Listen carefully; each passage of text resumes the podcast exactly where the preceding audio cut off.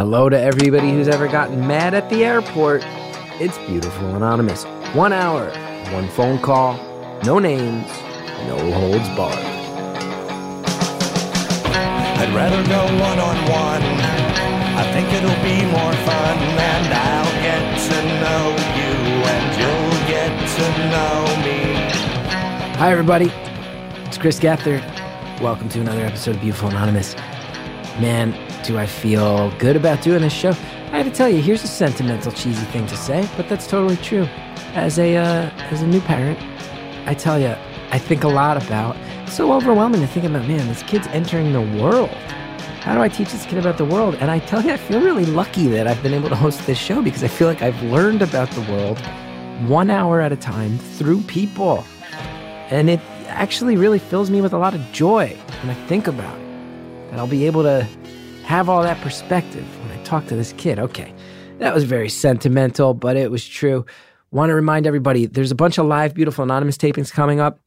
Um, we haven't done them in a while. We have London coming up. I'm really hoping people come out and buy tickets for that. Woodstock, Detroit, tickets on sale, chrisgethard.com slash live. And I'm doing stand up in a whole bunch of cities. We just opened some up for Chicago, second Buffalo show. So check chrisgethard.com slash live.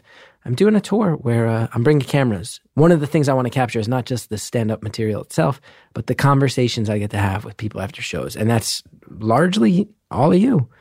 So nice, so open, so warm. It's just a very unique thing that I think not many comedians uh, have. And I want to kind of show the world what it looks like. Anyway, this call today, this conversation is it's really layered. It's it, it was a lot to unwrap. I had to really take my time. You'll notice I had to take my time. This caller comes out of the gate so strong, telling us about her current relationship status, and it's immediately fascinating. Right as the conversation begins, you're gonna, I think, go, "Oh wow, okay, that that's a lot." But it's it's just the tip of the iceberg. This caller details some addictions that are very specific, and not ones that maybe live in our minds at the forefront of our minds when we think of addictions, and but they're very real and they've had a massive effect on her life. And she talks about how. And I think it'll be really, really interesting for a lot of people because I bet there's a lot of people who you have either you or someone in your life who falls down a rabbit hole that's very specific and maybe hard to wrangle and hard to understand. It's having a massive effect and it's hard to sort out. This caller's right in the thick of that. And man, I was fascinated by it. I bet you will be as well. Enjoy this conversation. Thank you for calling Beautiful Anonymous. A beeping noise will indicate when you are on the show with the host. Hello? Hi. Hi. Hi. Can you hear me? Yeah. Hi. Hello. Hello. Hi. Hi. Hello. Hello. Hi. How are you? Oh my gosh. Uh, I'm good. I'm good. I'm. Ba- I But w- I'm going to think I'm on a pre-recording if you keep saying hi. you started it. Uh, you you kicked that off. I'm just following your lead. The answer to how am I is bouncing back. That's the honest answer. cool. How about you? Same, honestly. Oh, okay. Yeah. I'm overcoming. Wow. I hope everything's ultimately all right. I think it will be. Fascinating. Yeah. I got a good Fascinating. life. I've been dealt some good cards. That's good. Yeah. Um, so I've been, I'm so excited right now. I've been wanting to do this for so long. I can't even remember why because I don't, I don't know why I want to have my voice out in the world, but I'm doing it anyway. So yeah, it's cool. Well, I'm You've glad. done a great thing with this podcast. It's cool. Thanks. I'm glad you. Uh, I'm glad you like it, and I'm glad you want to be a part of it. hmm Okay, so what do you want to talk about? I mean, really, you know the answer to this is what. it's whatever you have to talk. Nobody's nobody's listening to this show to Okay. hear me. They're listening to hear you, to Yeah. hear us stumble down some rabbit holes together. Okay, cool. Well, do you want to hear about my shit? The stuff that's going on with me right now? Yeah, that's why I'm here. That's why they put. That's why they put me on this green earth to hear about Great. your shit. So- cool, cool, cool. Okay, so I am in love with somebody who's incarcerated. Like, we started dating, and then a whole world of things happened, and then he got put in jail, and it's been a lot of transitions. And I really related to one of the callers from a few months back who was going into jail Mhm. um, because this has kind of become like a large part of my life right now. Basically, uh, I'm in a 12 step program called Sex and Love Addicts Anonymous. Mhm. Um, and for that reason, I don't have a Facebook, but he has me use his Facebook sometimes to uh, reach out to his family and let them know what's going on and things like that. So basically, I just got onto his Facebook to do some earnest reaching out, and um, I saw a conversation I didn't want to see. and the tough thing about this is I can't call him and be mad at him about it. Like I, I'm kind of my hands are kind of tied. I have to cope with this on my own, and that's like a a great thing because I don't have to act on my first reaction. I can just be with my support group and be with my creator and, and process it that way instead of like calling him and flipping out. Wow. There's a lot to unpack there. Yeah. my life is a lot to unpack. Well, I'm assuming it sounds like this conversation. When you say a conversation you don't want to see, this sounds like he was uh, maybe crossing some lines romantically with someone who was not you. Was it that type of conversation? Yeah, um, it was a bit of like talking to like talking to bros and being like, uh, it was during the time he was out for like three months, and I was only able to visit him for a week because he lives across the country, and it's.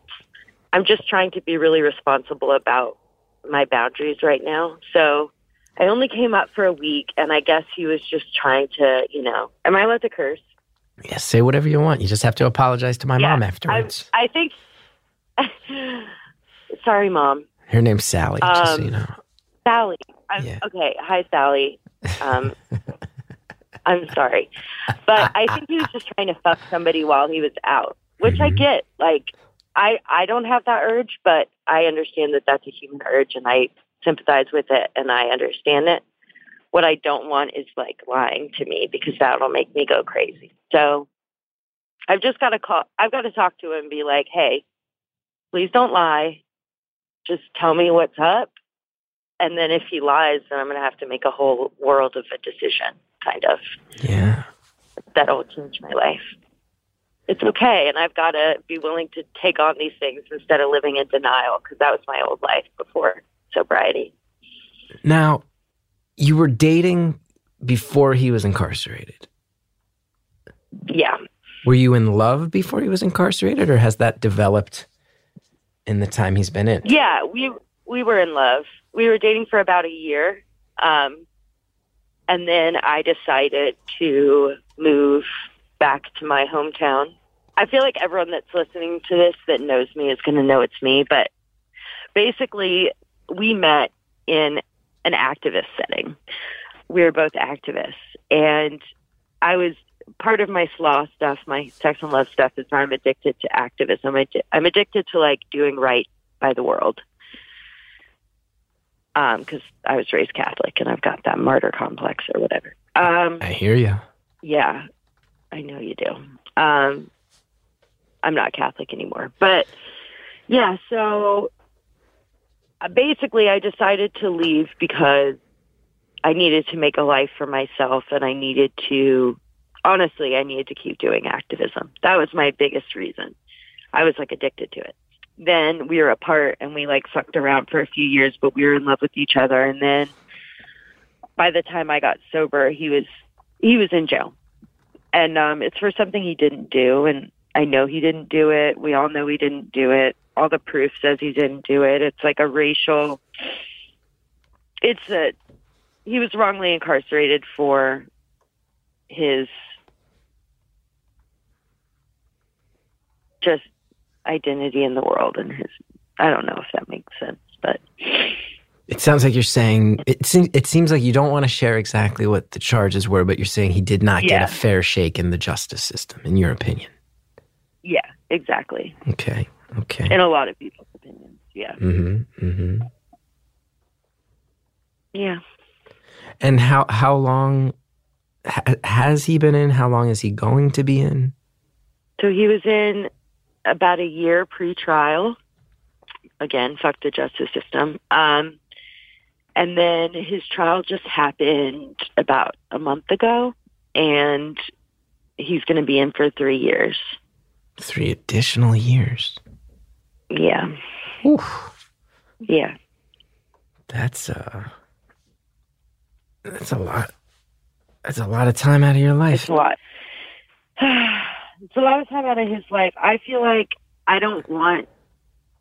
I need to do a lot of like self searching and a lot of um not romantically at all really but um like getting on my own two feet and being like emotionally stable and working on my relationship with my family and all that stuff. So it it feels okay to me. Like 3 years feels okay to me. The main thing that is tough is that like it's it's scary to let my mind go about the things that could happen to him in there and um the loneliness and the fear and the pain that he's in and um his grandma's dying and you know all that shit that is is tough for him. But again i'm focusing on him and not me. But i i feel like i mean i'm not in jail so.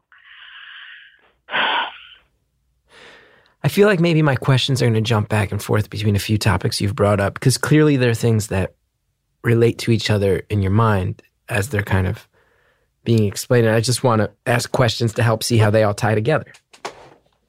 yeah that's that's how conversations go i think I think so, in my experience doing this. So I want to ask again, not to pry, and certainly, especially when it comes no to No, i'm an open book it's my responsibility to set my own boundaries so you go at it All right, here we go. So you say you were addicted to activism. You say that that was a driving force that you realized was an addiction that you needed some space to kind of control. How does that fall under the umbrella of sex and love addiction versus something that seems to me like that might be something that sounds maybe more like what you might call workaholic in some people's minds or something that would be sorted out Yeah. through one-on-one therapy.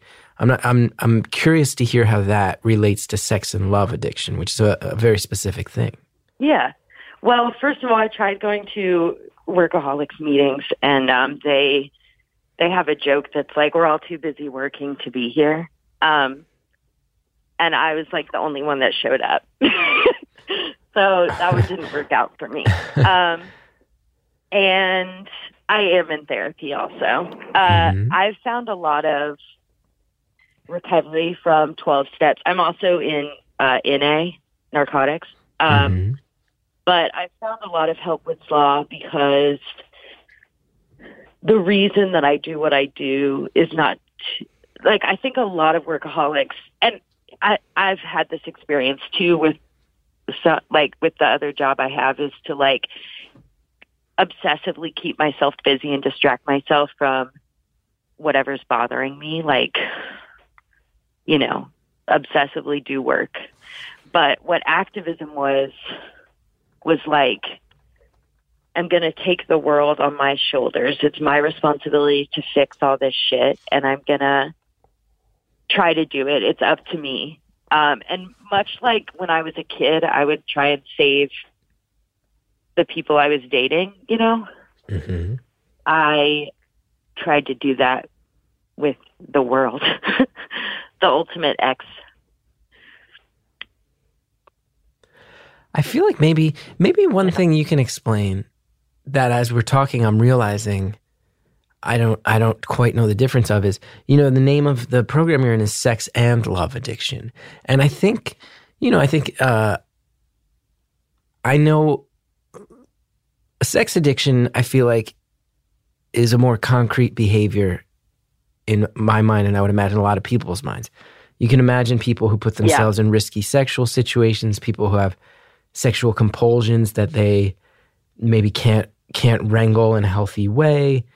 Um, and I think that can take on a number of different forms. And there's been TV shows about that and discussions of that. hmm Love addiction sounds like maybe more like you're trying to save the world. And it seems like it maybe relates a little more to that. Is that on target in your experience? I don't want to put words in your mouth, but I'm realizing as we talk about it loud, I- it's it's the more abstract one in my mind. Yeah, it definitely is. Like we know when we're drinking. Sometimes, like I know in the when I wake up in the morning, like, did I break my sobriety with drugs? Yeah, or no. Usually no. but um, with love, it's like the way I've heard it described is. Can you hear the cars driving by? Do I need to go somewhere else? No, we're good. Even Jared's not mad, and he his, way- his ears are finely tuned machines. So if he if he's not hearing it, you're good to go. So I wake up every morning with alcohol in my mouth and I have to spit it out. Like with love. It's like I have to constantly set boundaries with myself so that I can and a lot of people don't like saying love, they say intrigue or romance instead because it's not real love obviously. Like I do love I feel like I need to change his name because I want to say it. But like uh Jimmy, like I do love Jimmy but I I don't love a lot of the other things in my life that I thought I loved. Um, activism being one of them. So you'll participate in I- activities or relationships to fill a void and convince yourself yeah, that the maybe void it's that some- I'm not like specifically the void that I'm not good enough just existing. That I need to prove my place on this earth, and that it's my fault that anything is bad, that somebody else is sad. That's my fault, and I need to fix it. Or injustice is my responsibility, which a lot of times it is, and that's why it gets so confusing. Or I mean, it's my responsibility, like as a white person, to do work to to dismantle racism, right? So, but it's not. I can't solely take that on and fix everything. right. That's not a one person job, and if racism is not solved outright, it's not. It's not. Yeah. It can't be all Yeah. on your shoulders. Versus society. Society needs to change. And I'm not the one that's going to change it. People of color are the ones that are doing the work right now. And they're the people that, like, just specifically involving racism, they're the people that I can support in succeeding and blooming. And they just need, well, I don't know what they need, but oftentimes it's just that I need to step out of the way and let people bloom. hmm So you'll participate in a cause sort of akin to the one you're describing, and it'll start with good intentions, and then it gets out of control. It it shows itself to be an unhealthy addiction at a certain point, and that and that and that's Yeah. where that's where it becomes problematic. Now, can I ask? I don't want to make a joke because I'm very respectful of people in recovery, and I've struggled with addiction myself in a few different forms. These meetings, I, I have to wonder is there ever any is there ever any push and pull having sex addicts and love addicts? Because what you're just like i could imagine someone getting up and telling a very a very intense sto- and, and again not trying to out anybody but just theoretically i could imagine these meetings where someone is standing up and going you know i have i have fallen down a dark road of you know into getting blackout drunk every night and finding a new sexual partner and that, I that I know that's very dangerous and I can't stop myself from doing it which feels to me so different from going I participate in activist causes to give myself some sense of validation and then that becomes sort of the dopamine rush that I chase too hard those feel like different things to me it makes me wonder if those meetings Yeah. ever have like a a, a, sh- uh, uh, an imbalance or a push and pull it's really fascinating to think about. An Alcoholics Anonymous meeting everyone there is at least dealing with alcohol. Sounds like sex and love are, are kind of very different things in these in these terms, and those meetings must get funky sometimes. Okay, let's pause. I want to just admit, not the smartest way I've ever asked a question. Do the meetings get funky? Not a high point of uh, my tenure as a professional conversationalist, but look, you can't if you can't be at the top of your game 60 minutes a call, 24 hours a day. Time for ads. Use the promo codes. We'll be right back.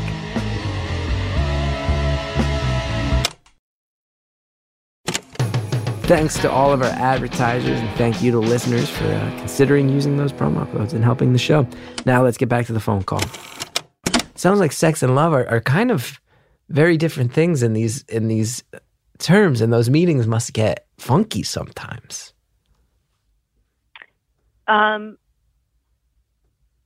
well, yes, but when you think about it, like, I would wake up in jail too. Really? I would wake up in jail too.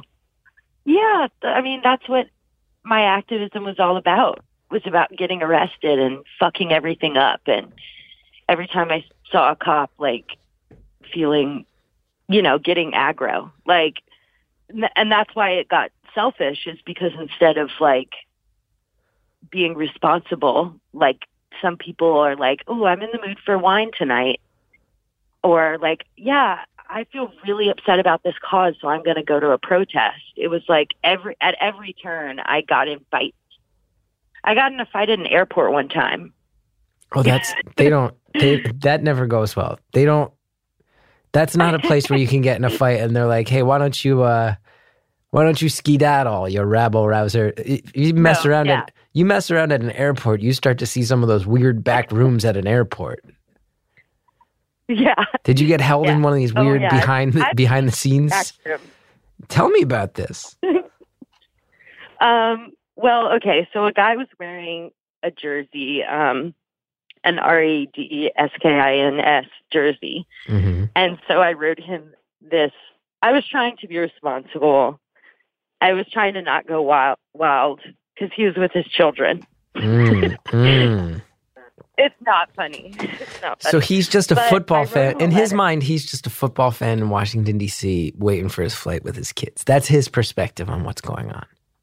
Yes.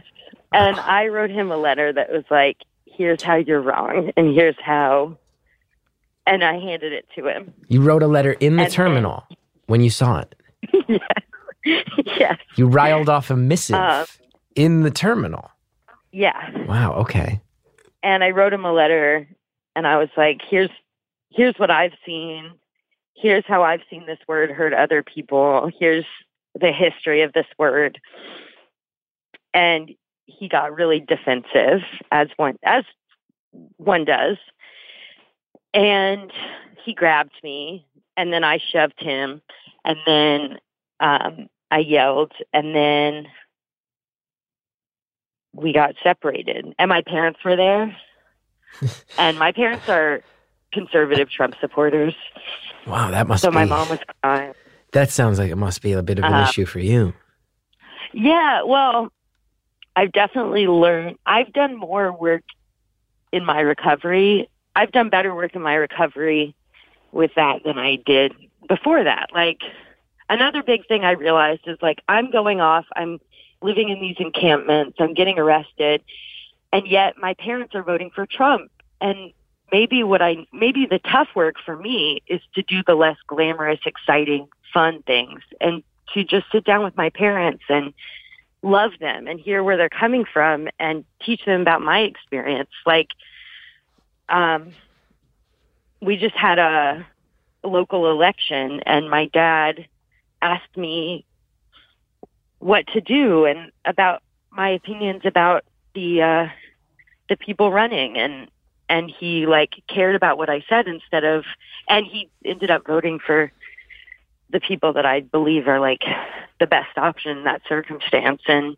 instead of us having this huge argument where he, um, where we stopped talking and he cried and all that. So Does that make sense? It does. It does, and I can see. It's really beautiful to hear you hear you say because it sounds to me. So yeah, that sounds to me like as I'm sorting it all out. Because and again, I, I apologize, but it, it's such a fascinating but somewhat confusing thing to think about this addiction in in in in that term.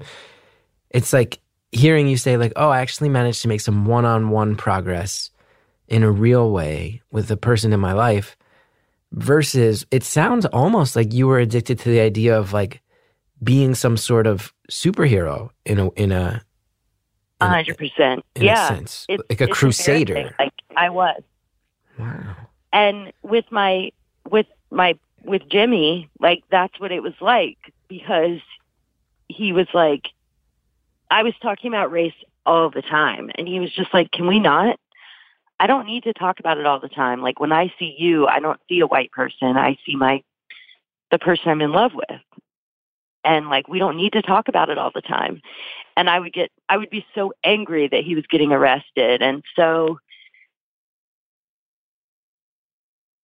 like if I had had to go to court in my addiction,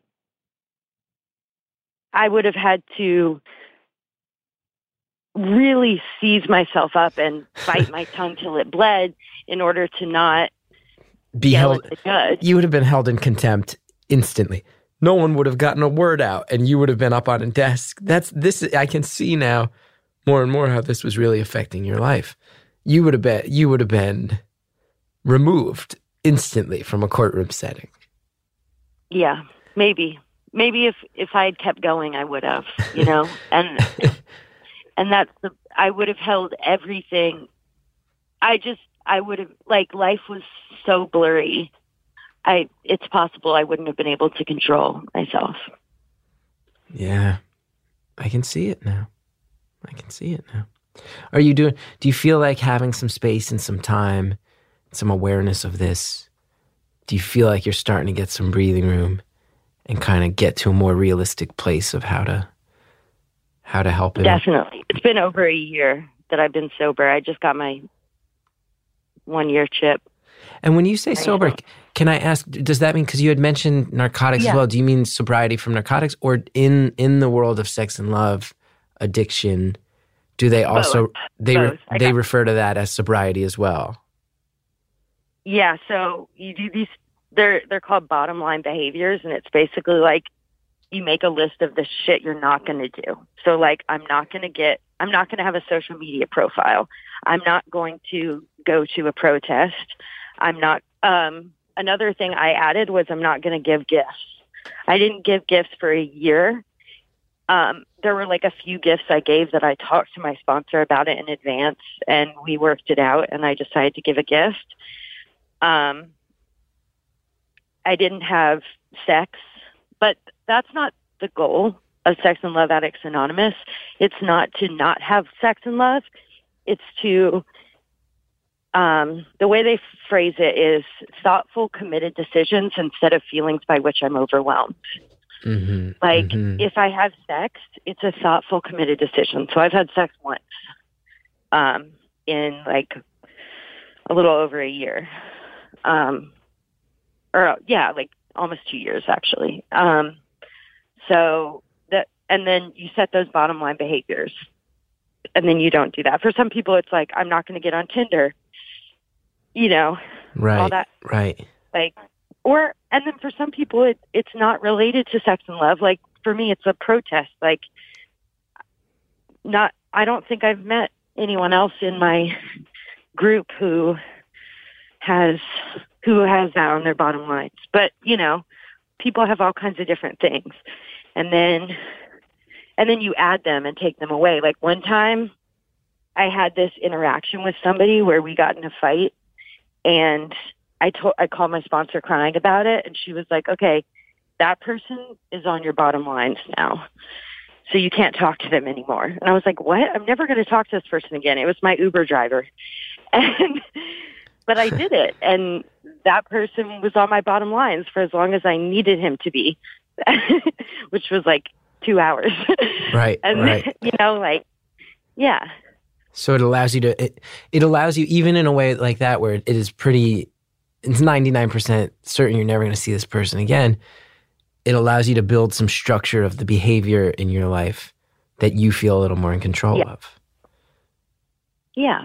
And I can see, I can see it now. I, I thank you for taking your time with me because I was, I was very, um, I, I was, I was definitely trying to sort it out in my mind, but I can see that the, this need to, um, this need to feel like a savior, this need to sort of feel like a hero.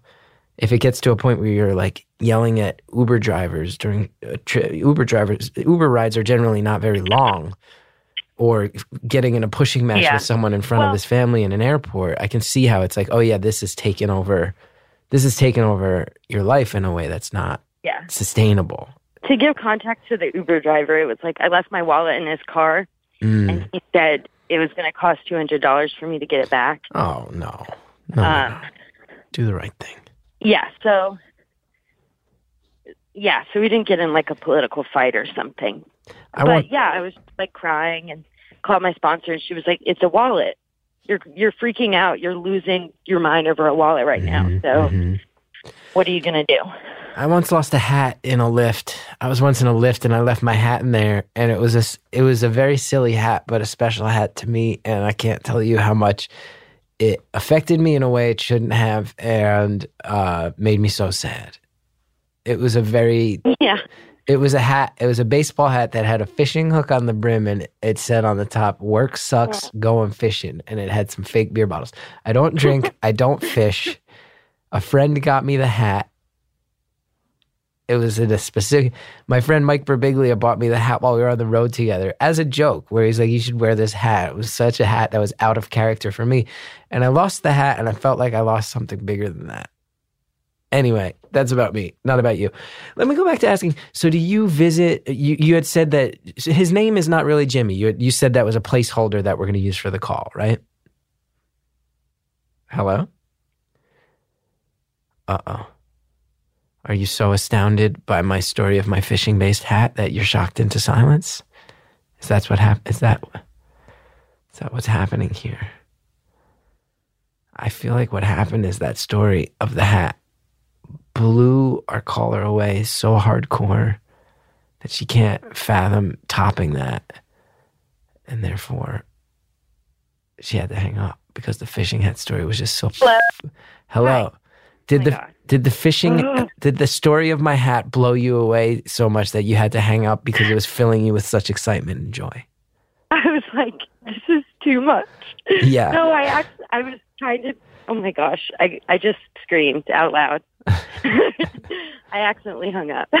So These things happen. These things happen. Don't worry about it. I wanted to ask you. I just want to make sure you've been calling him Jimmy, um, your partner, but you you had said that's not his real not- name. That's a placeholder name, right? Yeah. Can I no. can I ask you? guy, Jimmy, that's in prison. So you said he's in a prison across the country from you at this point. Yeah. How Mhm. how often do you get to a communicate and b visit in person? So he just got to the prison where he's like a more long term prison, and before that he was in county prisons, um, which just have a lot of varying regulations and stuff. So I got to see him when he was out. Uh, spoiler alert: that's who I had sex with. Um, but before that, I was just able to see him, even even though I went to I drove all the way to visit him. It was video. I'm not allowed to see him in person because there are all kinds of people that are in there. Um, and that's just the rule they've set up. So even you're So- saying at the if you go all the way to the prison, you're still talking on a video monitor. Yeah, it's, it was really tough. That sucks. And there are all kinds of people around. There are all kinds of people listening to our conversation, like not just guards, but like the other people in the waiting room. Like I can see them in the reflection, like looking at my conversation and the, on his end, like, you know, people being nosy. Like it was really tough. So you got to fly. You got to get on a plane and fly all the way out there to effectively just have like a Skype conversation. No, I drove You drove. How long is the drive?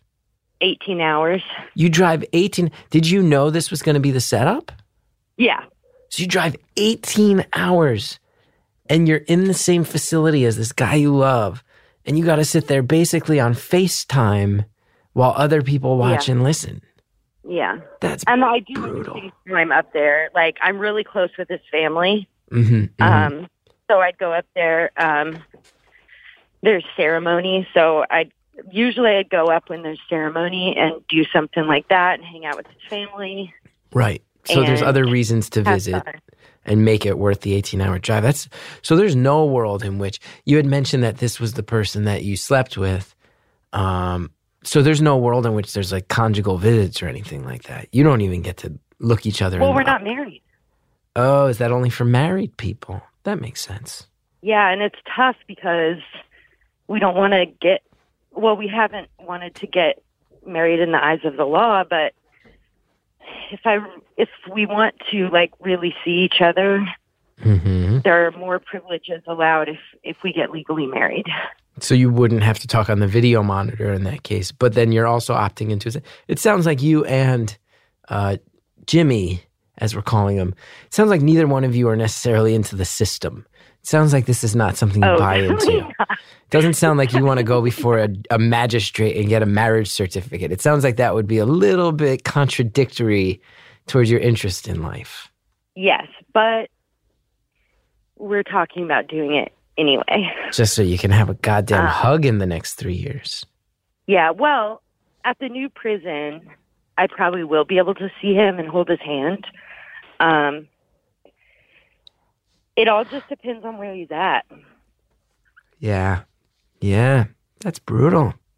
That's brutal. And it's really like, depending on the circumstances, I could drive all the way up there and they could have some high profile guy that just got sent there and then he'd, uh, he'd be on lockdown and I wouldn't be able to see him or he'd be on lockdown and I'd just be able to do the video monitoring thing, I guess, or, you know, it's all just right. like so up in the air. Very unpredictable. Yeah, I would imagine that you might be driving that you might be at hour 17 and then some something happens in there where there's like an incident uh, someone gets caught doing Yeah. something there's something violent happens and all of a sudden it's like well if you had gotten here 90 minutes ago you would have been able to hold hands Yeah, but exactly. sorry not happening Or now like, um, what happened? I was just up with his family for two weeks, like hanging out, and um, I went to go visit him and put money on his books, and I put the money on there,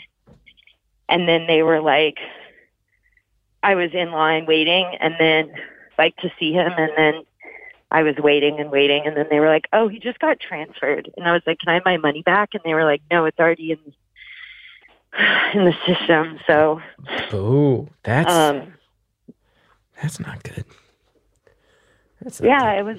It's it's an exercise in patience for sure. the prison prison system is uh problematic i feel like It is I feel like hundred percent. I feel like even the most, uh, I- think anybody who's reasonable would look at it and say it's problematic.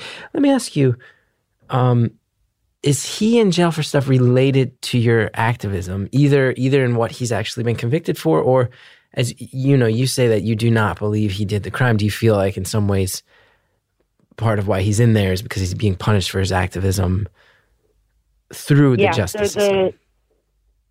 The his lawyer basically said that. So his the actual crime isn't related to that. Um, but his lawyer was like, okay, so another thing is that in order to like, so the judge needed support uh, letters, and the easiest way for me to get a lot of support letters was to um, reach out to other activists who wouldn't talk about the activism, but would be like, he's he's a good person. Um, uh, and the his activism is one of the ways in which he's known by his community. He is a great he's done much better things than I have and he's remained calm in much better ways than I have. Um, but so it's not like he's done a lot of the wild things. Um, but he's gotten arrested too. Anyway, his lawyer was like, if we let this go to trial, they're going to judge you on all those things, even if that's not how the law works, technically. So, yeah, um, his sentence was going to be a lot worse if he went to trial. He had to take a plea bargain. So he, Um, he took the plea, plea so as to not kind of be nailed to the wall for stuff unrelated to the actual charges. yeah. Wow. I'm going to ask you something tough, but I'm sure you thought about it. Mhm. You've said that this aspect of your life, and you just said that he was able, you said that you got more wild than he did with it. I think you used the word wild. So it, Yeah. with you, it became addictive. With you, became a thing where you're getting in cops' faces and getting in fights in airports, and it's and you have to take a step back and go, okay, this is out of control. This is out of control. You've mentioned a few Yeah. times you're off social media, and I can see that. I mean, social media is built right now where you. I bet. I bet there's times where people in your position might go, "Oh, I I just sat down to write one post and then wound up fighting with people about politics for ten hours on Twitter." I could see that. I can see how that's an 100%. addiction. Yeah. Let me ask you though. This is a person who is incarcerated right now. You're saying that at least on some level, um, his reputation in in the world of activism is is part of why he's in there. Um, through at the very least, like circumstantial or tangential connections. A sensitive question because I never want to question love, and it sounds like you have a lot of admiration and love for for this guy.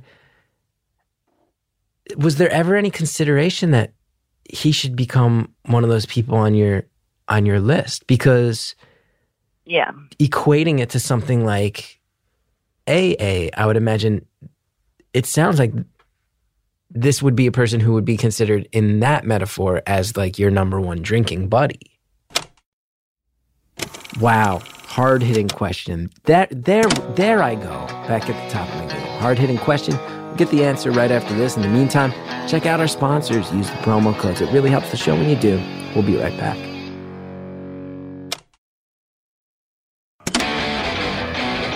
Thanks again to all our advertisers. Now let's finish off the phone call. Equating it to something like AA, I would imagine it sounds like this would be a person who would be considered in that metaphor as like your number one drinking buddy. Yeah. So we call those people qualifiers. A person that we're un like so a qualifier is basically a drink. It's somebody we're unable to not act out around. Mhm. Um and I have had to cut out a lot of people like that. A lot of people. Um like 95% of the people that I was involved with, uh, not just romantically, uh, mo- mostly non-romantically in activism. But uh, yeah, I we go on periods of no contact um, for my sake, which has been hard because he's uh, like contact is what helps him stay sane in there. Um, Mhm. and I, I just basically follow my sponsor's advice and the other people in my recovery program. Um, and I think I'm going to have to, well, I've been planning on doing that again once he gets into a more stable prison situation. And now that this stuff is happening where I'm a little confused about him, I'm probably, I'm going to do it again, I think yeah, I mean that occurs to me all the time, and it, it kind of has to occur to me. Yeah, but me and my sponsor and all of them have decided it's it hasn't been that because he's uh he's somebody that I'm not acting out with most of the time. Like in activism, I was acting out like he was around during that, and then like right now, I feel like it's getting shaky with all this with all this stuff, but in other times it hasn't been that. It's been uh, much more like spiritual and calm and loving and um, real love and uh, yeah. And and you expressed that he was someone who maybe brought up some of the concern of, hey, we don't have to we don't have to be at a fever pitch about this stuff all the time. So he was maybe someone who saw it Oh, yeah. early that it was getting a little out of control. Yeah, one of the hardest um, things that I had to make an amends to him about was that I came up to visit him when he was like before all the jail stuff happened, and um, Charlottesville had just happened. Yeah. Um, you, you know, and uh, for some reason, the plane I was on that time I was on a plane um, had like live TV, and I was watching like my friends get arrested and watching. I watched live as that. Sorry, there's a plane overhead. Watching live as um, that really horrible thing happened, and um, I got really, really freaked out. Um, and when I got off the plane, I was like, we need to go there. Like, we need to go there right now. And he was like, are you kidding me? Somebody just died. Why would we go there? And I was like, we have to go there. And he was like, no, we don't. We don't have to go there. And I was just a hundred percent sh- shooken. Like, so but but I do that also not not just because of the activism, but because it's scary to trust somebody. It's scary to be with. It was scary to be with somebody that I loved instead of being in um, a violent situation because that's something that makes me more comfortable. I feel like I I felt like I was better in crisis than I was in calm, and that has to do with the way I was brought up too. hmm So you would seek out chaos. You would seek out crisis. Hundred. That's that's the thing. That's that's the jot. Now, how how do you anticipate this uh, this convo going about? Hey, you know, you let me in your Facebook inbox. I wasn't trying to be a snoop, but this thing was sitting there. I wish I hadn't seen it, but I did. How do you think this convo's going to go? I can't really. I've got to let go of of his side. I don't know. I have no idea what he'll say. All I can be responsible for is my side. So I've kind of planned out what I'm going to say, and then if it goes a certain way that I don't want it to go, I'm going to have to accept that. And uh, if it goes the way I want it to go, then yeah. So I can't really have any expectations.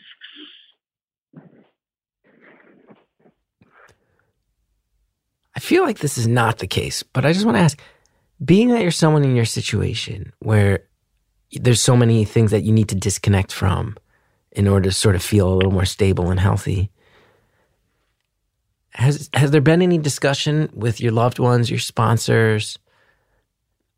Is is dating someone who's 18 hours away and completely unavailable is that do you ever wonder if that is how would I phrase it? Not sober. Or or built in a way that gives you the distance you need to heal up. If that makes sense. Yeah.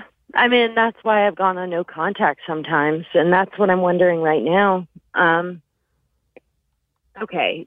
I feel like I've done a lot of know it all kind of, I tell you, know it all stuff in this conversation, but I genuinely want to know, like, what do you think you'd do if this happened to your wife?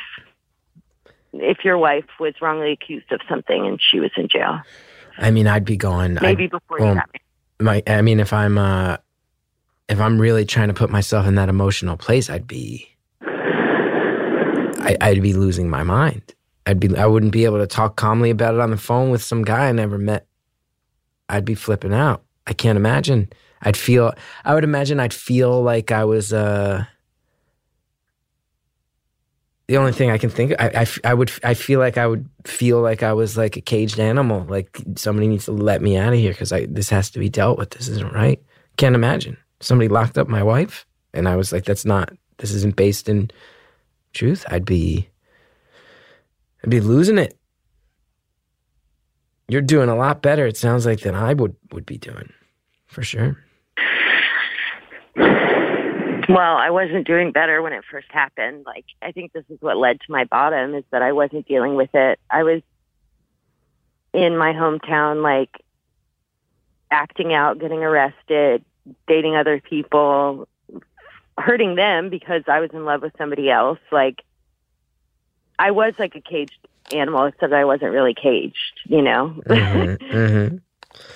But you're out there like a feral. You're you're running roughshod over your yeah, world. like a little raccoon. Yeah. Well, I can't imagine. I mean, if yeah, if you're a, a, we can't bring up raccoons on this show. It's a real sore spot for a lot. We did a raccoon attack episode recently with someone who had been attacked by a rabid raccoon, and it was really, it was a hell of an episode. It's okay. These, I mean, listen, it's life sometimes hands you a, a raccoon that comes charging out of the woods. It's real fucked up. But yeah, I can imagine. I I, can. was the raccoon. you were the raccoon in this world. You were the raccoon jumping out of a creek, pouncing upon unsuspected Dude, I want to make amends to the person who was hurt by the raccoon. Yeah, you, you so you hear that story and you actually identify with the raccoon more than the human of just being the chaos Oh, bringer, yeah. the unpredictable chaos bringer in a lot of people's lives in your world. Yeah. But when you boil it down to something as simple as that, the person I love gets locked up unjustly. I I mean, I got to say as someone who's had a few stretches in my life where I've maybe gone off the deep end a little bit, I think you're allowed to go off the deep end in that situation. I think everybody needs to I think everyone should reserve the right to kind of go off the deep end, let's say 3 times in the course of their life to just really bottom out and uh, and have to rebuild. I think that that's you know, we sit around being so scared of that. And I get it. It's a terrifying thing, but I also think you got to give yourself permission to do that as long as you kind of bounce back and get stronger from it. But certainly I think Or that maybe just, uh, well, as a love addict and a codependent, like I just, I wish I could bottom out without hurting anybody else. right, without and that- tearing the whole thing down around you. Yeah, like if I could just bottom out in my room, which I guess is what drugs. Well, no, it's not. It all it all hurts somebody else. And yeah, I would love to run away from everybody and bottom out, but that's not how life works. Like that's basically what I did to my parents, and they got hurt. Right? I mean, that's They had to see me on the news, and you know, Really? So you you you've been in situations that got so out of control that you were in the news, that your loved ones saw you in the news. I mean, not like You weren't the lead story, but they see some footage of some stuff and they see you in there. yeah, exactly. Wow. But I got to tell you, I just want to finish the thought.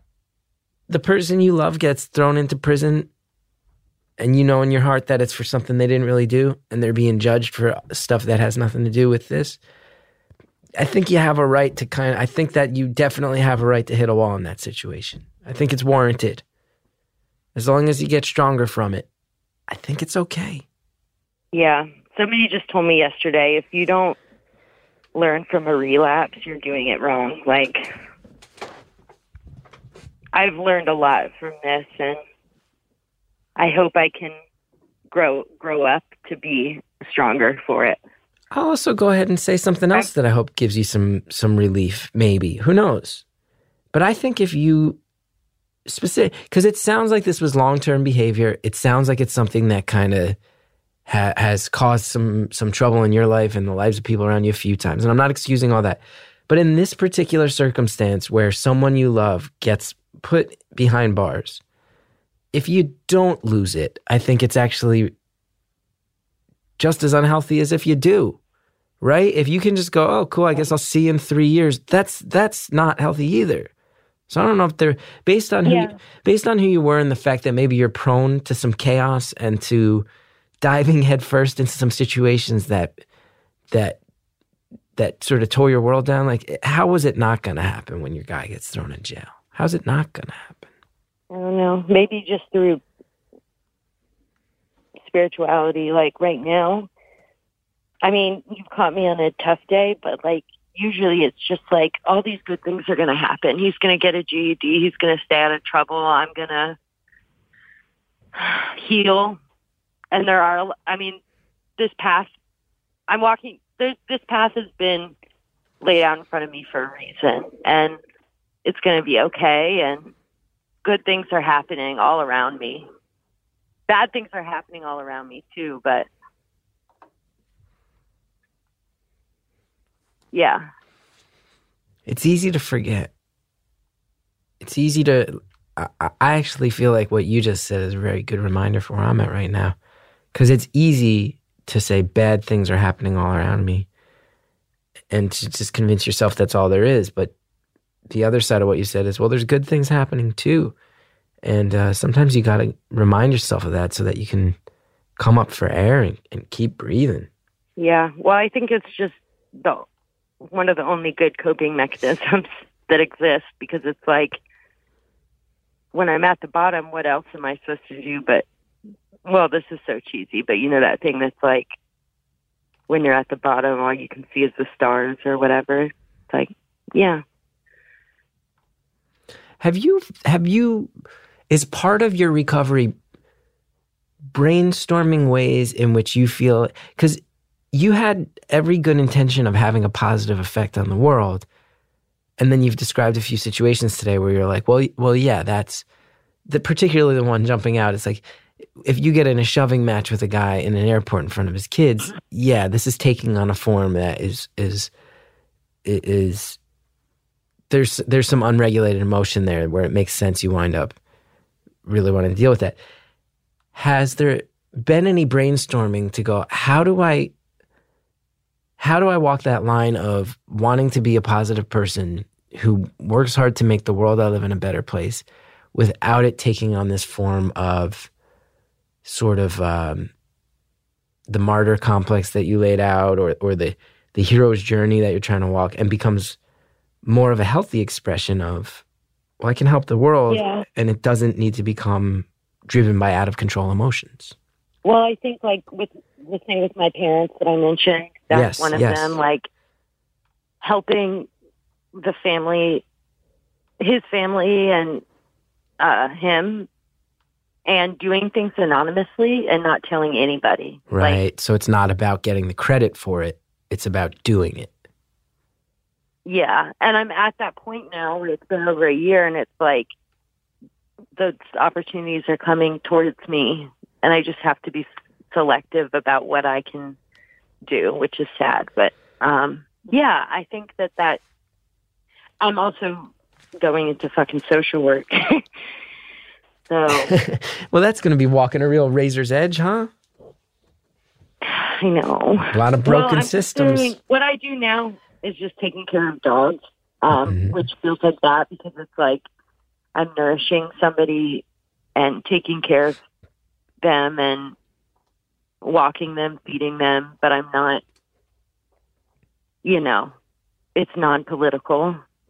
Um, my my uncle has Down syndrome and taking care of him, So- like and also I think taking care of myself is is taking care of the world in that it if if I can't take care of myself then I'm not taking I can't do anything else obviously and if we lived in a perfect world where everyone was able to just nourish themselves and take care of themselves then maybe we wouldn't have any problems if Trump was able to go to therapy and um, some some racism classes and whatever, maybe this wouldn't be an issue. Yeah, I, I think you just stumbled into something. Whether you hate Trump or you're a full-on MAGA enthusiast, I think every one thing everyone can agree on is there's there's not there's not a psychiatric professional in this world tra- who has enough degrees to unwrap that. I don't think even his biggest supporters, right? Anyone who got assigned to be his therapist. Oh my God, that would be. You want to talk about a prison sentence? Whoever gets stuck being his shrink. Wow. Wow. But then again, that's not some that's not him taking care of himself. Yeah, that's, That's true. somebody else taking care of him. Oh, yeah. He needs yeah, as if he needs another babysitter. Yeah, but listen, I don't want to start bringing up Trump with you.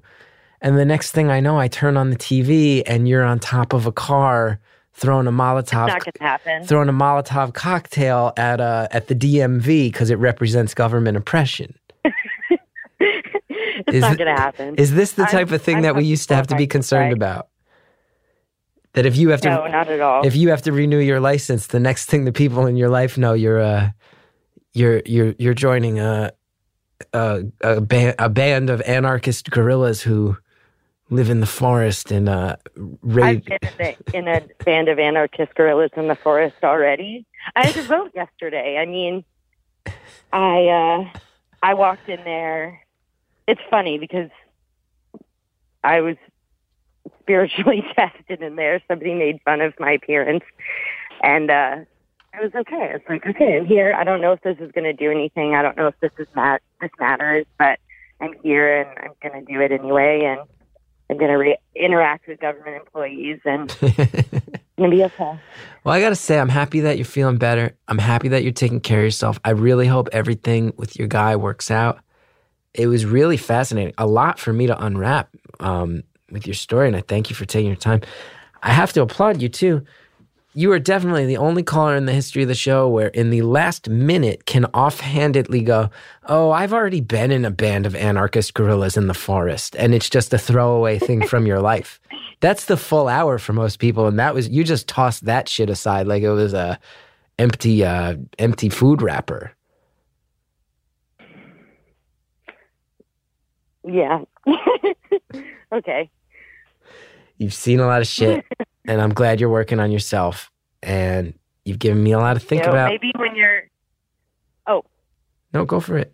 well, maybe when you're in, you're gonna have to bleep this, but when you're com- when you're in next on tour, I can come up to you after a show and introduce myself.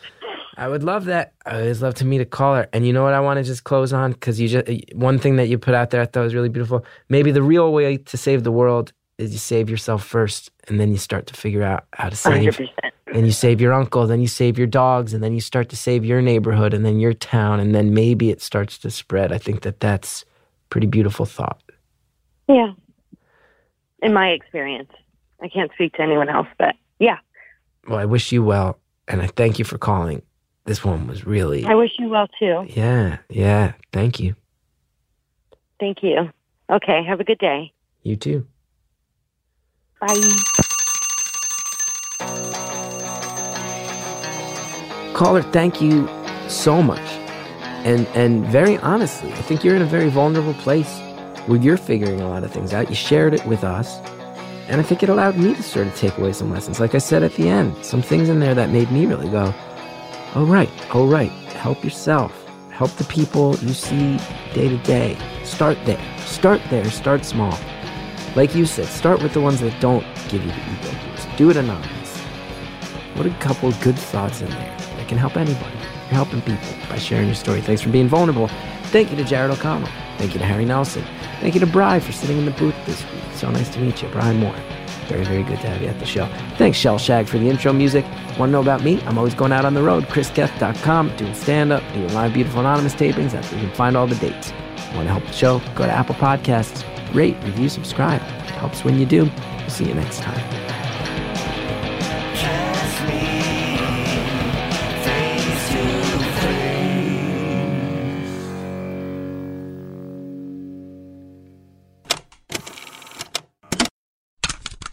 Next time on Beautiful Anonymous.